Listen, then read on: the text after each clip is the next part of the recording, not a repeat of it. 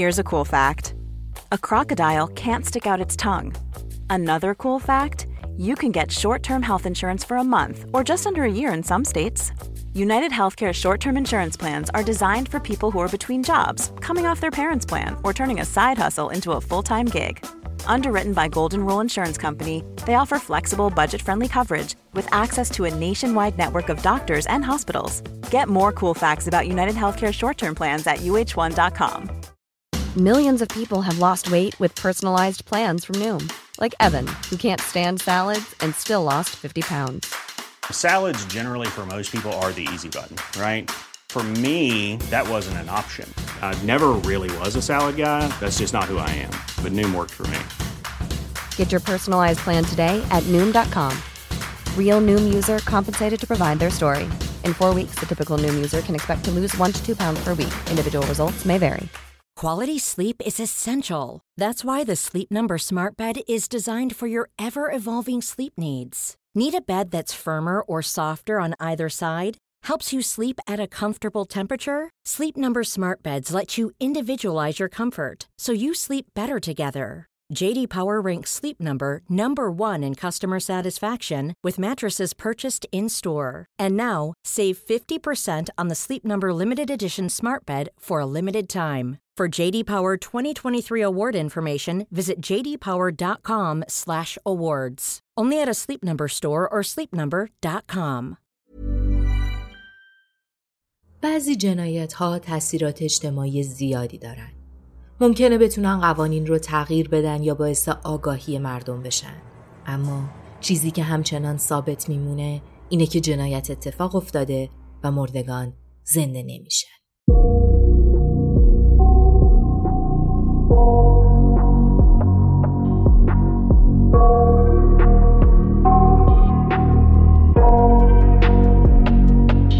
سلام. من مرزیم و با یک اپیزود دیگه از فیکشن در خدمتتون هستم. این بار قراره بریم به انگلستان و یکی از دردناکترین جنایت های معاصر رو بررسی بکنیم. در 26 نوامبر سال 1986 سیلویا و جان لنکستر صاحب یک دختر شدند.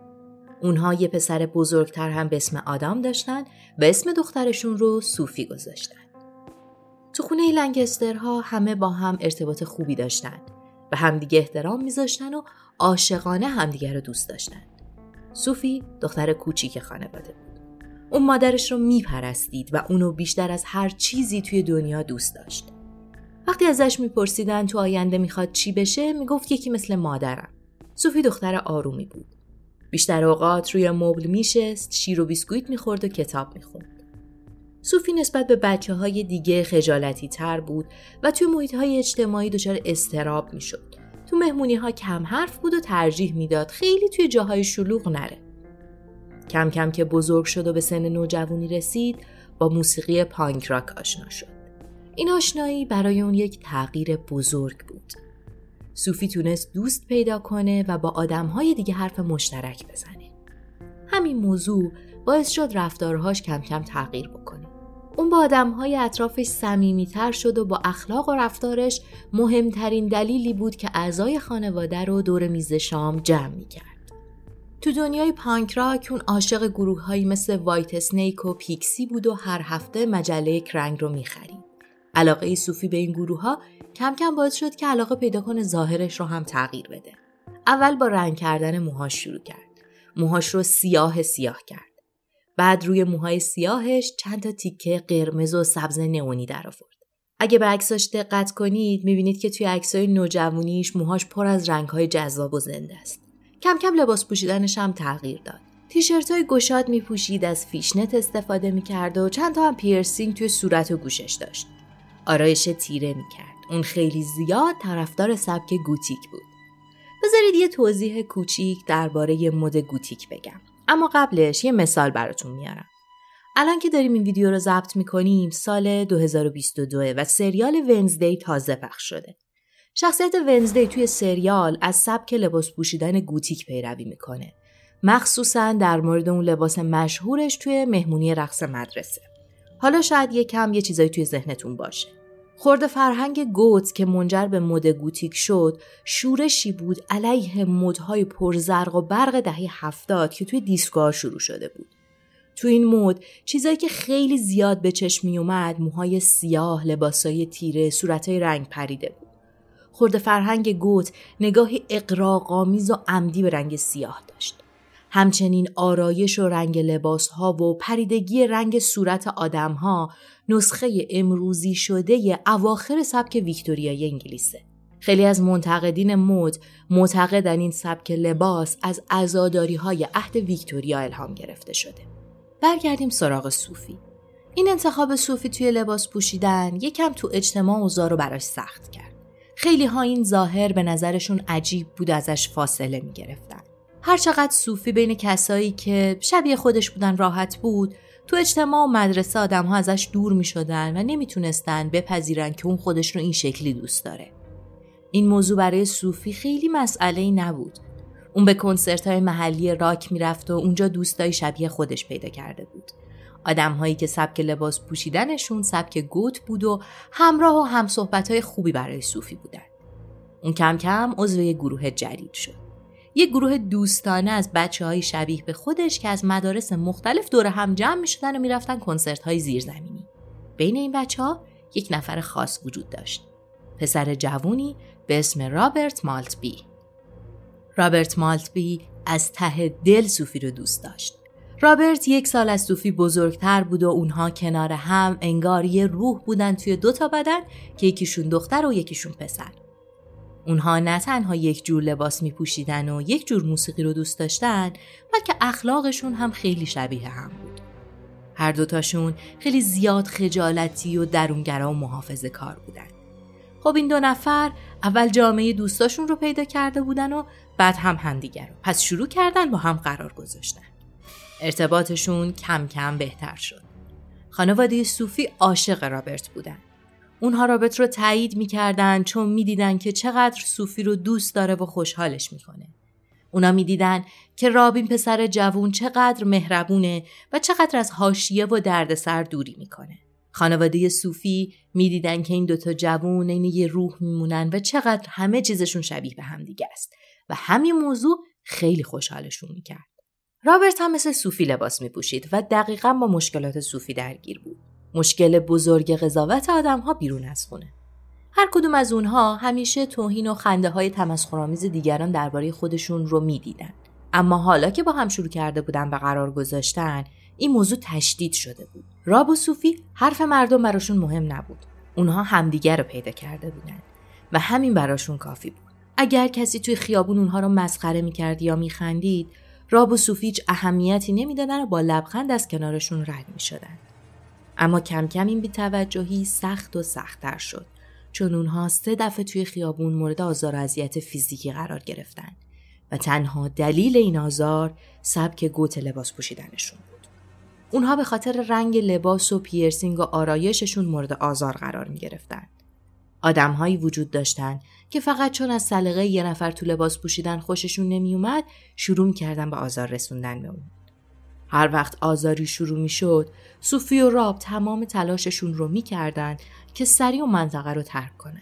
از نظر اونها این رفتارها اونقدر احمقانه بود که حتی مقابله با اون هم احمقانه به نظر می اومد. شاید توی ذهنتون بیاد که این آزارها چه شکلیه. بذارید یک چیز جالب براتون تعریف کنم. یک پژوهش نتایج هولناکی رو نشون میده. این پژوهش نشون میده که توی دهه اول سال 2000 از هر ده نفری که سبک خورده فرهنگ خاصی مثل گوت رو انتخاب می‌کرده هفت نفر مورد آزار اذیت فیزیکی یا تعرض جنسی قرار می گرفتن. این آزارها فقط به این دلیل بوده که این افراد نه بر اساس فرهنگ عمومی که بر اساس یک خورده فرهنگ رفتار می‌کردن اما اصلا اینکه این کلمه خورده فرهنگ یعنی چی بذارید یه کوچولو توضیح بدم. خورده فرهنگ یعنی ارزش ها و باورهایی که متفاوت با ارزش ها و باورهای اکثر مردم جامعه است. خورده فرهنگ ها قابل شناسایی و تغییرن. یعنی کافیه شما نگاه بکنید و متوجه تفاوت این آدم ها با بقیه بشید. آدم هایی که ادامه روی خورده فرهنگ ها هستن گروهی از مردمن که تو دل یه فرهنگ بزرگتر دارن زندگی می‌کنن. اما ارزش ها و باوراشون با اون فرهنگ بزرگتر متفاوته. یه جورایی مثل بقیه نیستن. طرفدارای این سبک از پوشش ها و رفتارهاشون مشخصن و قابل تشخیصن توی اجتماع.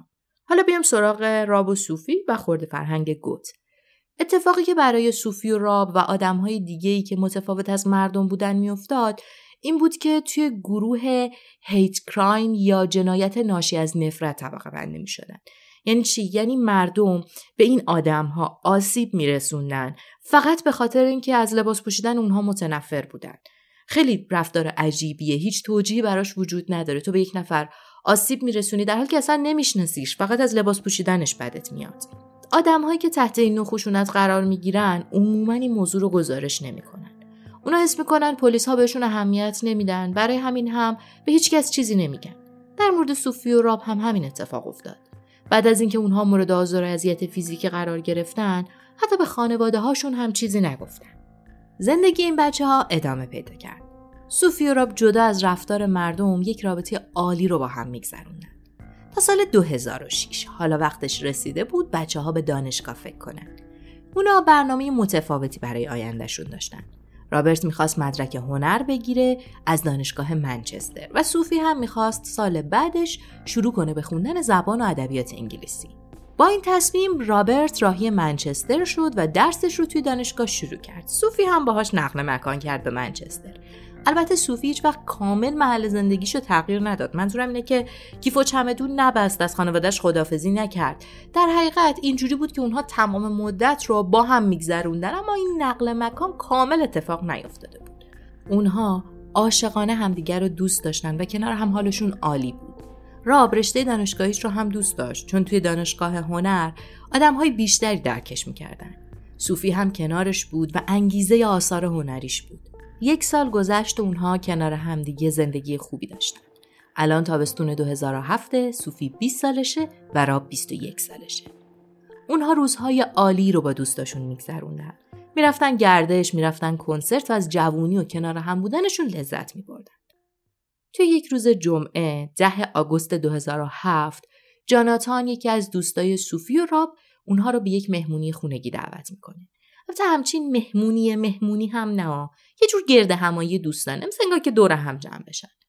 قرار نبوده برگشت بچه ها خیلی دیر بشه. اونها آخر مهمونی یه نوشیدنی از ترکیب ودکا و کوکاکولا می‌خورن و یه کم دیگه میمونن و بعد از خونه جاناتان میان بیرون. وقتی بچه ها از خونه جاناتان میان بیرون سرشون داغ شده بود و یکم بیحال بودن. ساعت حدودای قبل از نیمه شب بوده و به سمت خونه خودشون که سه کیلومتر دورتر از خونه جاناتان بوده راه میافتن. بچه ها بین راه می‌رسن به یک سوپرمارکت شبانه روزی. اونجا وای میستن تا هم سیگار بخرن هم یکم مشروب دیگه برای توی راهشون. هوا خوب بوده و این زوج عاشق دلشون می‌خواسته سرخوش راه برن. جلوی در سوپرمارکت یک عده دختر نوجوان سوفی و راب رو می‌بینن. اونا شیفته لباس سوفی میشن و شروع می‌کنن ازش تعریف کردن و اینکه چقدر قشنگه. در مورد ادامه داستان دو تا روایت وجود داره. البته چندان مهم نیست که کدومش دقیق تره. اولین روایت میگه سوفی و راب با همین دخترها یک مسیری رو میرن و با هم دیگه حرف می‌زدن تا به Stubbylee Park می‌رسن. یه روایت دیگه میگه که اونها با این دخترها خدافظی می‌کنن و کمی بعد یک گروه دیگر رو نزدیک پارک می‌بینن. میگم که واقعا مهم نیست کدومش درسته. این پارک یه جورایی برای صوفی و راب میونبر بوده تا زودتر به خونشون برسن وگرنه مجبور بودن پارک رو دور بزنن. اونا وارد پارک میشن و نزدیک ورودی پارک یک گروه پسر نوجوان رو می‌بینن. صوفی و راب به محض دیدن این گروه نوجوان می‌فهمن اینا دقیقا از همون دست آدمایی هستن که قرار بقیه رو بر اساس ظاهر قضاوت کنن و احتمالا شروع می‌کنن به آزار راب و صوفی. پس سرشون رو میندازن پایین و تلاش می‌کنن بدون برقرار کردن تماس چشمی خیلی سریع از جلوی نوجوانا رد بشن. اما خیلی زود پسرها حواسشون به صوفی و راب جلب میشه و شروع می‌کنن به توهین کردن بهشون. اونا فریاد می‌زدن و بهشون می‌گفتن عجیب و غریب. صوفی و راب سرشون رو انداخته بودن پایین راهشون رو می‌رفتن و سعی می‌کردن اصلا جوابشون رو ندن. حتی نگاهشون هم نکنن. ولی پسرها دنبالشون راه میافتن و به حرفهاشون ادامه میدن. پسرها ده دقیقه دنبال صوفی و راب به راهشون ادامه میدن و تمام مدت به اونها توهین می‌کردن. تو تمام این مدت هم صوفی و راب ساکت بودن. یکی از پسرها ناگهان سمت راب میدوه و مستقیم مشت می‌زنه توی صورتش. راب اصلا توقع همچین اتفاقی رو نداشته و نمی‌تونه از خودش دفاعی بکنه. فقط از شدت ضربه شوکه میشه و به جای واکنش تند خنده عصبی می‌کنه. شاید هم خنده عصبی نبوده. ما گفتیم که راب و صوفی به این رفتارها میخندیدن. شاید واقعا به نظرش مسخره بوده. ما نمی‌دونیم. شاید راب اون لحظه به این واکنش خندیده به خاطر اینکه خیلی به نظرش احمقانه میومده اما چیزی که واضحه اینه که پسرها از این خنده راب خوششون نیومده بوده. یکی از پسرها به بقیه میگه داره میخنده دوباره بزنش. و تو چند لحظه راب روی زمین میفته پسرها دورش می‌کنن و ما مشت و لکت کتکش می‌زنن. صوفی تو این شرایط مونده بوده که باید چی کار کنه. زورش نمی‌رسیده کاری از دستش بر نمی اومده اونها پنج به یک ریخته بودن سر دوست پسرش و کتکش می‌زدن. اون فقط جیغ می‌زده و کمک می‌خواسته و کار دیگه هم ازش بر نمی اومده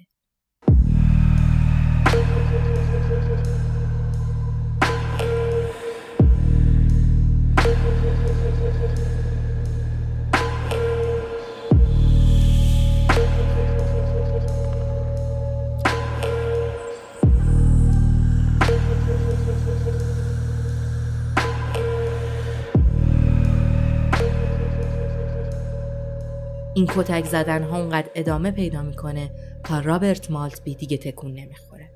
اما پسرها دست از کتک زدن بر نمیدارن. همچنان بهش لگد می‌زدن روی سر و گردنش میپریدن و راب همچنان بدون تکون افتاده بوده. انقدر این کار رو می‌کنن تا خسته میشن. میان عقب و می‌بینن که راب تکون نمی‌خوره. پسرها راهشون رو می‌کشن که برن. صوفی که گریه می‌کرده میره بالا سر راب. سر دوست پسرش رو می‌گیره توی بغلش و شروع می‌کنه به جیغ کشیدن و فریاد زدن. این داد و فریادها توجه اون پسرای نوجوان رو دوباره جلب می‌کنه. اونا برمیگردن سمت صوفی و همونطور که اون سر دوست پسرش رو توی بغلش گرفته بوده شروع می‌کنن به کتک زدنش. این پسرهای نوجوان مهاجم همونطور که راب رو زده بودن صوفی رو هم کتک می‌زنن. خیلی خیلی بد کتکش می‌زنن. تو همین زمان یه دختر نوجوان 15 ساله سر و صدای اونها رو میشنوه و به سمت اونها میاد و این صحنه رو می‌بینه. به اورژانس زنگ می‌زنه. تماس تلفنی این دختر ضبط شده و یه سری اطلاعات به ما میده. این اطلاعات اینه که این دختر پای تلفن خیلی استراب داره. داره گریه می‌کنه و به اپراتور میگه که یک آقای افتاده رو زمین من نمیشناسمش ولی خونیه فکر کنم مرده باید یه آمبولانس بفرستید به پارک اینجا دو نفرن و حال مرده به نظرم اصلا خوب نیست. پس زمینه صدای این دختره صدای یک پسری هم میاد که به نظر یکی از دوستای دختر است. اون مدام میگه که ولش کن این یارو مرده نباید دنبال درد سر بگردیم بیا فرار کنیم. اما یک صدای دیگه هم توی پس زمینه هست. صدای دعوا و درگیری که نشون میده وقتی که دختر با اورژانس حرف می‌زده اون گروه هنوز داشتن صوفی رو کتک می‌زدن. دختر به اپراتور میگه که یک آقا و خانم روی زمین افتادن. سر و صورتشون پر از خونه. اپراتور سعی می‌کنه به دختره یاد بده تا با چند تا روش ساده جلوی خونریزی راب و صوفی رو بگیرن. تو این لحظه که اپراتور داره توضیح میده اون گروه نوجوان دیگه انقدر راب و صوفی رو زدن که هر دوتاشون بیهوش شدن و از اونجا فرار کردن. دختره میره نزدیک راب و صوفی و به حرفهای اپراتور عمل می‌کنه. و حتی لباسش رو در میاره و سعی می‌کنه زخمای اونا رو ببنده تا کمتر خونریزی بکنن. پشت تلفن به اپراتور میگه که من همه تلاشم رو می‌کنم ولی دست و پا و چشم و دماغشون داره خون میاد. اینجا اوضاع خیلی وحشتناکه. خواهش می‌کنم کمک کنید. وقتی نیروهای امدادی می‌رسن شروع می‌کنن به کمک کردن. اونا سریع هویت رابرت رو شناسایی می‌کنن چون کارت شناسایی تو جیبش بوده و کارت رو پیدا می‌کنن. می‌فهمن کسی که کتک خورده رابرت مالتبیه. اما هویت صوفی تو این بازه زمانی هنوز مشخص نبوده و نمی‌دونستن دختری که همراه رابه کیه. البته خیلی هم مهم نیست چون اون لحظه اونها فقط باید راب و صوفی رو نجات می‌دادن و میرسوندن به بیمارستان که همین کار رو هم می‌کنن. اونا صوفی و راب رو با آمبولانس میفرستن بیمارستان. ولی پلیس تو صحنه جرم میمونه تا از شاهدها و کسایی که اونجا بودن پرسجو کنه. پلیس تو پرسجوهاش می‌فهمه یک عده پسر دارن از پارک خارج میشن که پلیس احتمال میده گروه مهاجم همونهان. چون این پسرها با افتخار راه می‌رفتن و حتی به یک رهگذر گفته بودن که دو تا عجیب و غریب تو پارک مردن. می‌خوای بری ببینیشون؟ یه سری نوجوان دیگه هم توی پارک بودن که به پلیس میگن مهاجم ها به معنی واقعی روی سر این دو نفر میپریدن و یه جوری به اونها لگت می‌زدن. انگار دارن توپ فوتبال رو شوت می‌کنن. نکته غم اینه وقتی اورژانس به صحنه جنایت می‌رسه قبل از پیدا کردن کارت شناسایی راب نمی‌تونسته تشخیص بده از این دوتا قربانی کدوم دختر کدوم پسر. انقدر که صورتشون کبود و متورم بوده. بچه ها رو به بیمارستان میرسونن و هر دوشون میرن تو کما. دکترها خیلی احتمال کمی می‌دادن که اونها زنده بمونن. و اگر هم زنده میموندن احتمالا اونقدر آسیب مغزی جدی بوده که تا آخر عمرشون زندگیشون دچار مشکل می‌شده. خلاصه که اونها رو پانسمان میکنن و تو بیمارستان تو بخش مراقبت های ویژه بستری میکنن تا تخ... Hey, it's Danny Pellegrino from Everything Iconic. Ready to upgrade your style game without blowing your budget? Check out Quince. They've got all the good stuff, shirts and polos, activewear and fine leather goods, all at 50 to 80% less than other high-end brands. And the best part? They're all about safe, ethical and responsible manufacturing. Get that luxury vibe without the luxury price tag. Hit up quince.com slash upgrade for free shipping and 365 day returns on your next order. That's quince.com slash upgrade.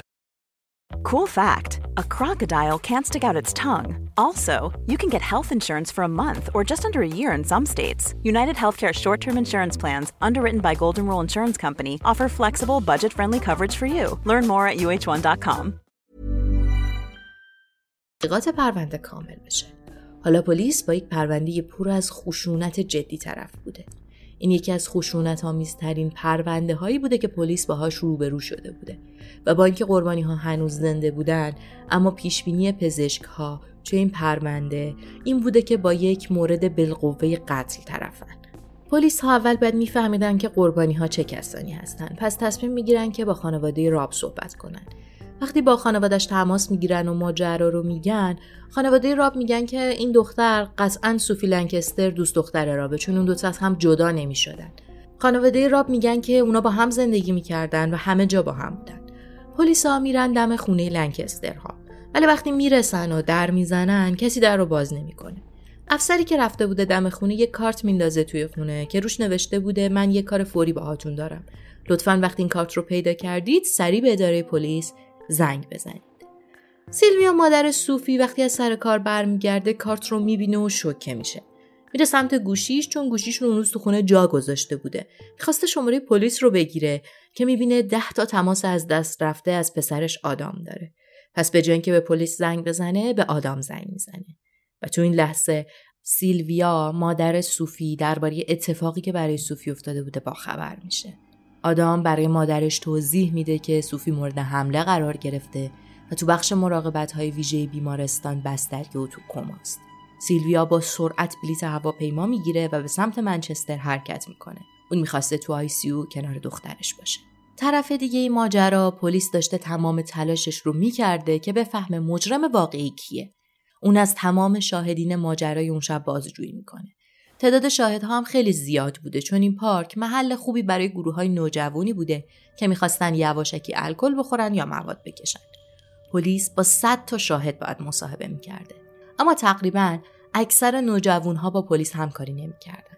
پلیس حس می‌کرده اونها همه ی حقایق رو نمیگن. پلیس حدس می‌زده این نوجوان ها یا با گروه مهاجم دوستن یا از ترس تکرار بلایی که سر صوفی و راب اومده سعی می‌کنن حقایق رو نگن. پلیس تصمیم می‌گیره رویش رو تو این بازجویی ها تغییر بده.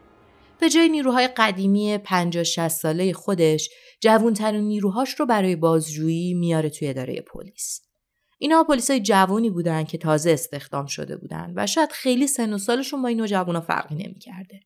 پلیسا فکر می‌کردن این کار در حرف زدن نوجوانها تاثیر داره و به اونها کمک می‌کنه راحتتر اعتماد کنن و وقایع شب حمله رو توضیح بدن. کم کم ها شروع به حرف زدن می‌کنن. اونا به پلیس میگن که چیزی که دیدیم شبیه یک دعوای معمولی دو طرفه نبود. راب و صوفی هیچ کاری با این ها نداشتن و اصلا به اونها حمله نکردن و باهاشون کاری نداشتن. شاهدها به پلیس میگن دلیل این حمله رو می‌دونیم به خاطر اینکه در تمام مدت میشنیدیم که گروه مهاجم فریاد می‌زدن گوت عجیب و غریب روانی و با گفتن این کلمه ها بچه ها رو کتک می‌زدن با این اعتراف ها پلیس حالا یک لیست پنج نفره از مزنونین اصلی داشته دنیل مالت 17 ساله دو برادر به اسمهای جوزف هولم 17 ساله و دنی هولم 16 ساله و دو جوون دیگه به اسم رایان هربرت 16 ساله و برندون هریس 15 ساله. پلیس این مزنونین رو به اتهام آسیب شدید به رابرت دستگیر می‌کنه و به اداره پلیس میاره شروع می‌کنه از اونها بازجویی کردن. این نوجوان ها همه چیز رو شوخی گرفته بودن. اونا با پلیس شوخی می‌کردن، با اتفاقی که افتاده شوخی می‌کردن، با ارتباطشون با همدیگه شوخی می‌کردن. اونا حرفهای پلیس و اتهامات رو جدی نمی‌گرفتن. پلیس نگهشون میداره ولی وقتی نتیجه نمی‌گیره اونها رو به قید وسیقه آزاد می‌کنه تا بعدا بتونه همه این بازجویی ها رو تکرار بکنه. چجوری؟ یک هفته بعد اونها رو دوباره به اتهام آسیب به صوفی دستگیر می‌کنه. یکم جنبه روانی داشته دیگه. وقتی اینها هی می‌رفتن میومدن ممکن بوده زودتر وا بدن. بار دوم سه نفر از بچه ها با قید وسیقه آزاد میشن. یعنی دنیل مالت و برادران هول. اما پلیس دو عضو کوچکتر یعنی رایان 16 ساله و برندون 15 ساله رو نگه میداره. شاید بپرسید چرا؟ دلیل اصلی پلیس برای این کارش این بوده که توی تحقیقاتش متوجه میشه این دوتا پسر کوچیکتر کمی قبل مثلا یه چند ماهی قبلتر از ماجرای صوفی و راب رفتار خشونت آمیز از خودشون نشون دادن. این خشونت به بدیه بلایی که سر صوفی و راب اومده نبوده اما یک نکته مشترک داشته.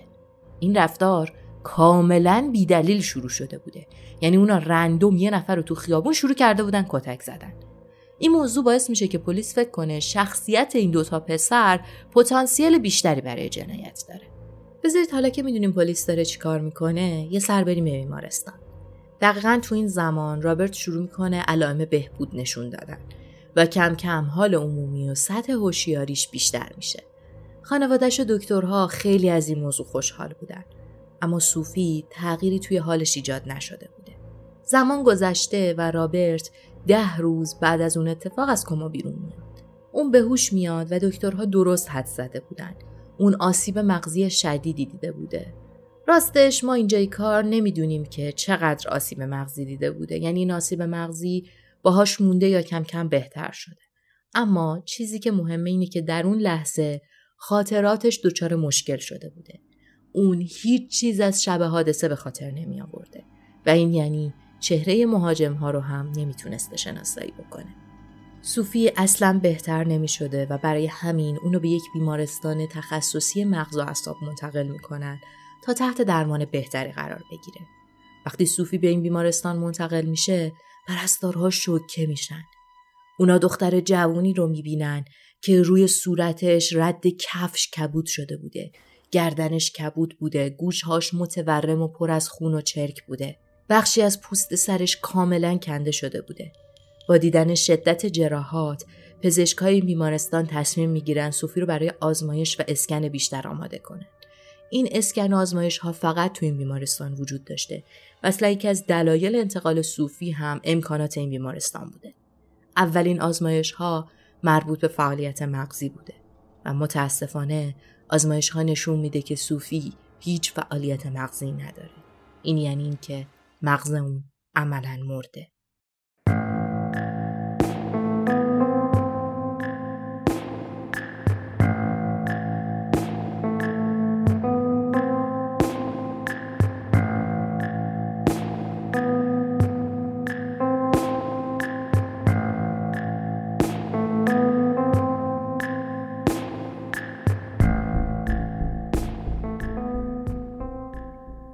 دکترها به خانواده صوفی میگن که از نظر پزشکی غیر ممکنه که دیگه صوفی از کما بیرون بیاد. با این حساب در 24 آگوست 2007 با قطع دستگاه هایی که صوفی رو زنده نگه می داشته اون کامل از دنیا میره.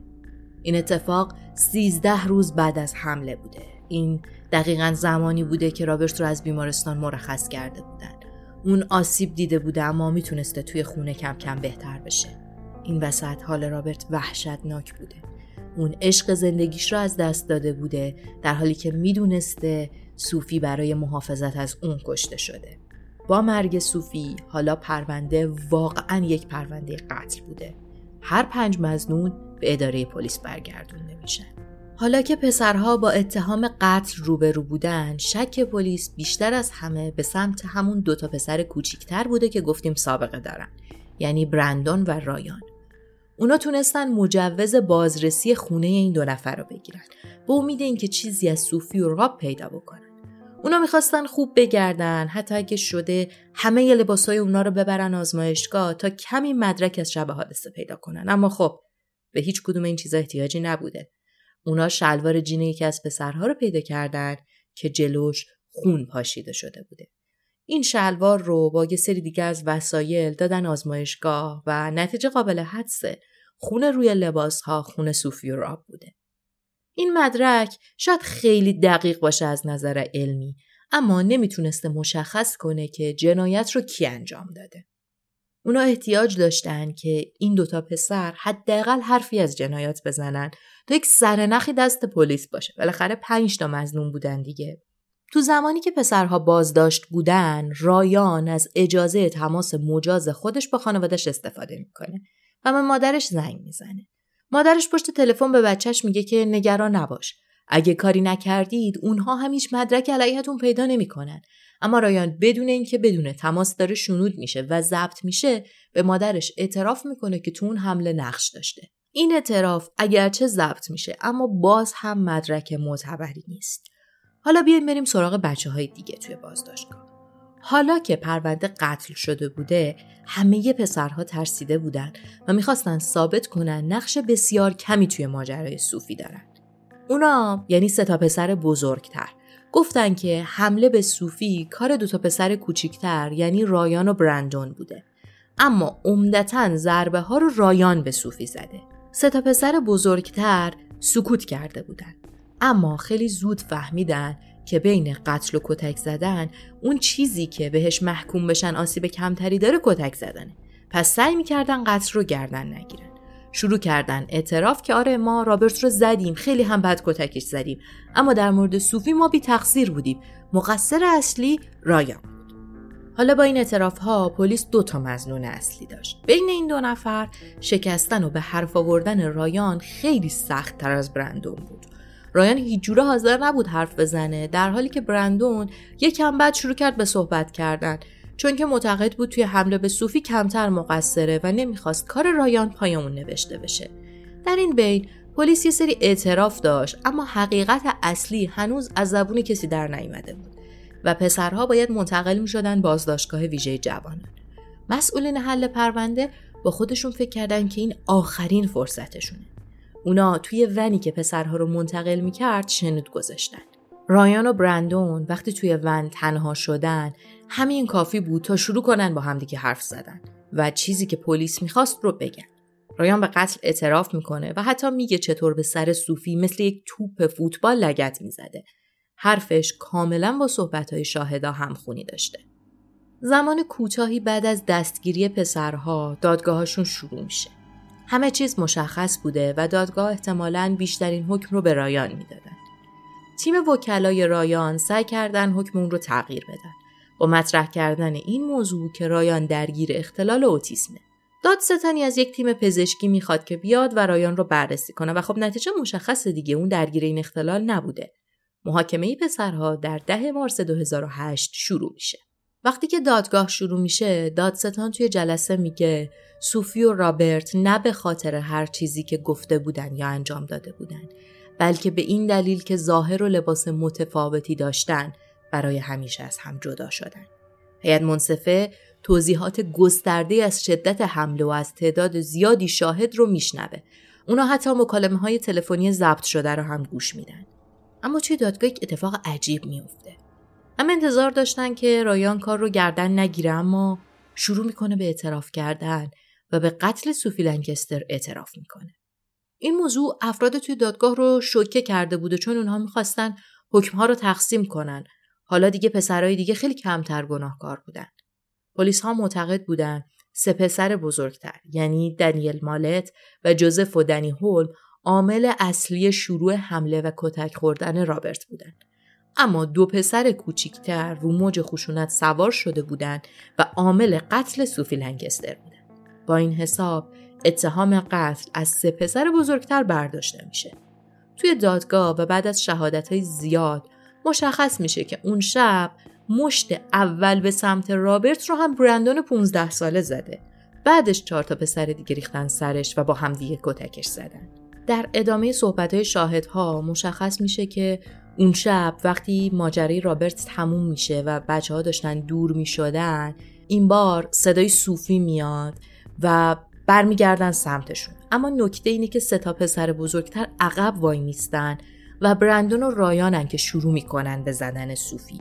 و اصلا سه تا پسر بزرگتر هیچ نقشی توی آسیب زدن به صوفی نداشتن. بعد از شنیده شدن همه اعتراف ها حرف ها در پایان دادگاه برندون هریس و رایان هربرت هر دو به حبس ابد محکوم شدند. قاضی دادگاه توصیه کرد که هریس باید حداقل 18 سال و هربرت حداقل 16 سال و 3 ماه رو توی زندان بمونه و بعدش تازه می‌تونه درخواست آزادی مشروط بده. سه متهم دیگه هم به دلیل نقش داشتن توی حمله به راب دستگیر شدن. دنیل مالت به چهار سال و چهار ماه و جوزف و دنی هولم هر کدوم به پنج سال و ده ماه زندان محکوم شدند. قاضی توی صحبتهای پایانی خودش تو این دادگاه از این حمله به عنوان یک قتل وحشیانه اسم می‌بره. اون در ادامه میگه که این یک مورد وحشتناک بود و همه کسایی که در مورد این جنایت شنیدن شوکه شدن و عصبانیان. قاضی در ادامه میگه حیوانات وحشی وقتی می‌خوان به صورت دست جمعی شکار کنن دلیل موجهی دارن و اون تهیه غذاست. شماها هیچ دلیلی برای رفتار خودتون نداشتید. اون به متهمین میگه اون شب شما بشریت را خار کردید. دادگاه ها تموم میشه و یه مدتی همه چی آروم بوده. اما در 13 جوان 2008 گزارش شده که همه متهما علیه احکام محکومیت خودشون درخواست تجدید نظر کردند. درخواست تجدید نظر توی 7 اکتبر 2008 مورد رسیدگی قرار گرفته و 29 اکتبر نتایج جدید اعلام شده. رایان هربرت حداقل دوره خودش رو از 16 سال و 3 ماه به 15 سال و 6 ماه کاهش داده و البته دوباره در 10 فوریه 2020 این عدد به 14 سال و نیم کاهش پیدا کرده چون قاضی توی دادگاه به این نتیجه رسیده بوده که اون توی زندان پیشرفت استثنایی داشته اما بقیه زندانی ها درخواست تجدید نظرشون کامل رد میشه ماجرای دادگاه ها تموم میشه و این اتفاق خیلی جنبه اجتماعی بزرگی داشته. همه به نظرشون اومده بوده که چطور این همه خشونت رو نادیده گرفتن. به خاطر همین با مرگ صوفی مادرش سیلویا بنیادی رو تأسیس می‌کنه با نام صوفی که در اون هدفش آموزش درباره تفاوتها بوده. بنیاد صوفی تلاش می‌کرده با آموزش به کودکان جامعه جهان رو جای امنتری بکنه. مرگ صوفی باستاب رسانه‌ای خیلی زیادی داشته. خیلی از کنسرت هایی که اون دوستشون داشته به افتخارش اجرا میرن و درآمدشون رو به صندوق بنیاد صوفی اهدا می‌کنن. از طرف دیگه این جنایت خیلی تو جامعه ابعاد گسترده تری داشته. مردم مایل بودند که رسیدگی به شیوه مجازات این افراد تغییر بکنه تا کمتر شاهد این اتفاق باشن. یک درخواست توسط هزاران نفر امضا میشه و بالاخره در ماه می 2009 وزیر دادگستری انگلستان جک استراف اعلام می‌کنه که اگرچه نمی‌تونه قانون رو تغییر بده اما می‌تونه دستورالعملهای مربوط به مجازات رو اصلاح بکنه و برای جنایت های ناشی از تنفر مجازاتی همرده با نجات پرستی و همجنسگرا حراسی در نظر بگیره و در سال 2013 پلیس اعلام می‌کنه که اصلاح قانون به اتمام رسیده و پلیس رسما شروع به ثبت جنایت های ناشی از نفرت می‌کنه. این اتفاق برای جامعه انگلستان خیلی اتفاق بزرگی بوده. شاید حتی توی ابعاد جهانیش اتفاق بزرگی بوده. مردمی که هیچ وقت فکر نمی‌کردن که نفرت می‌تونه منجر به خشونت بشه حالا با جلوه واقعی اون روبرو شده بودن. نظر شما درباره این پرونده چیه؟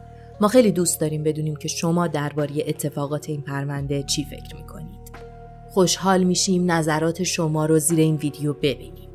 اگر به این سبک ماجراها و ویدیوها علاقه دارید لطفا زیر همین ویدیو دکمه subscribe رو بزنید و زنگوله کنارش رو هم فعال کنید وقتی این زنگوله رو فعال می‌کنید هر بار که ما ویدیو بذاریم براتون notification میاد و می‌تونید از اولین نفرایی باشید که ویدیوهای ما رو می‌بینید در ضمن ما روزهای زوج هفته ساعت 11 شب ویدیو داریم ممنون میشم اگر از این ویدیو خوشتون اومده علاوه بر لایک کردنش اون رو با دوستانتون هم به اشتراک بذارید. بزرگترین کمک شما به ما اینه که ما رو به دوستان آشناهاتون و علاقه مندان به این ژانر معرفی کنید. ممنون که تا اینجای ویدیو با ما همراه بودید. امیدوارم شاد باشید.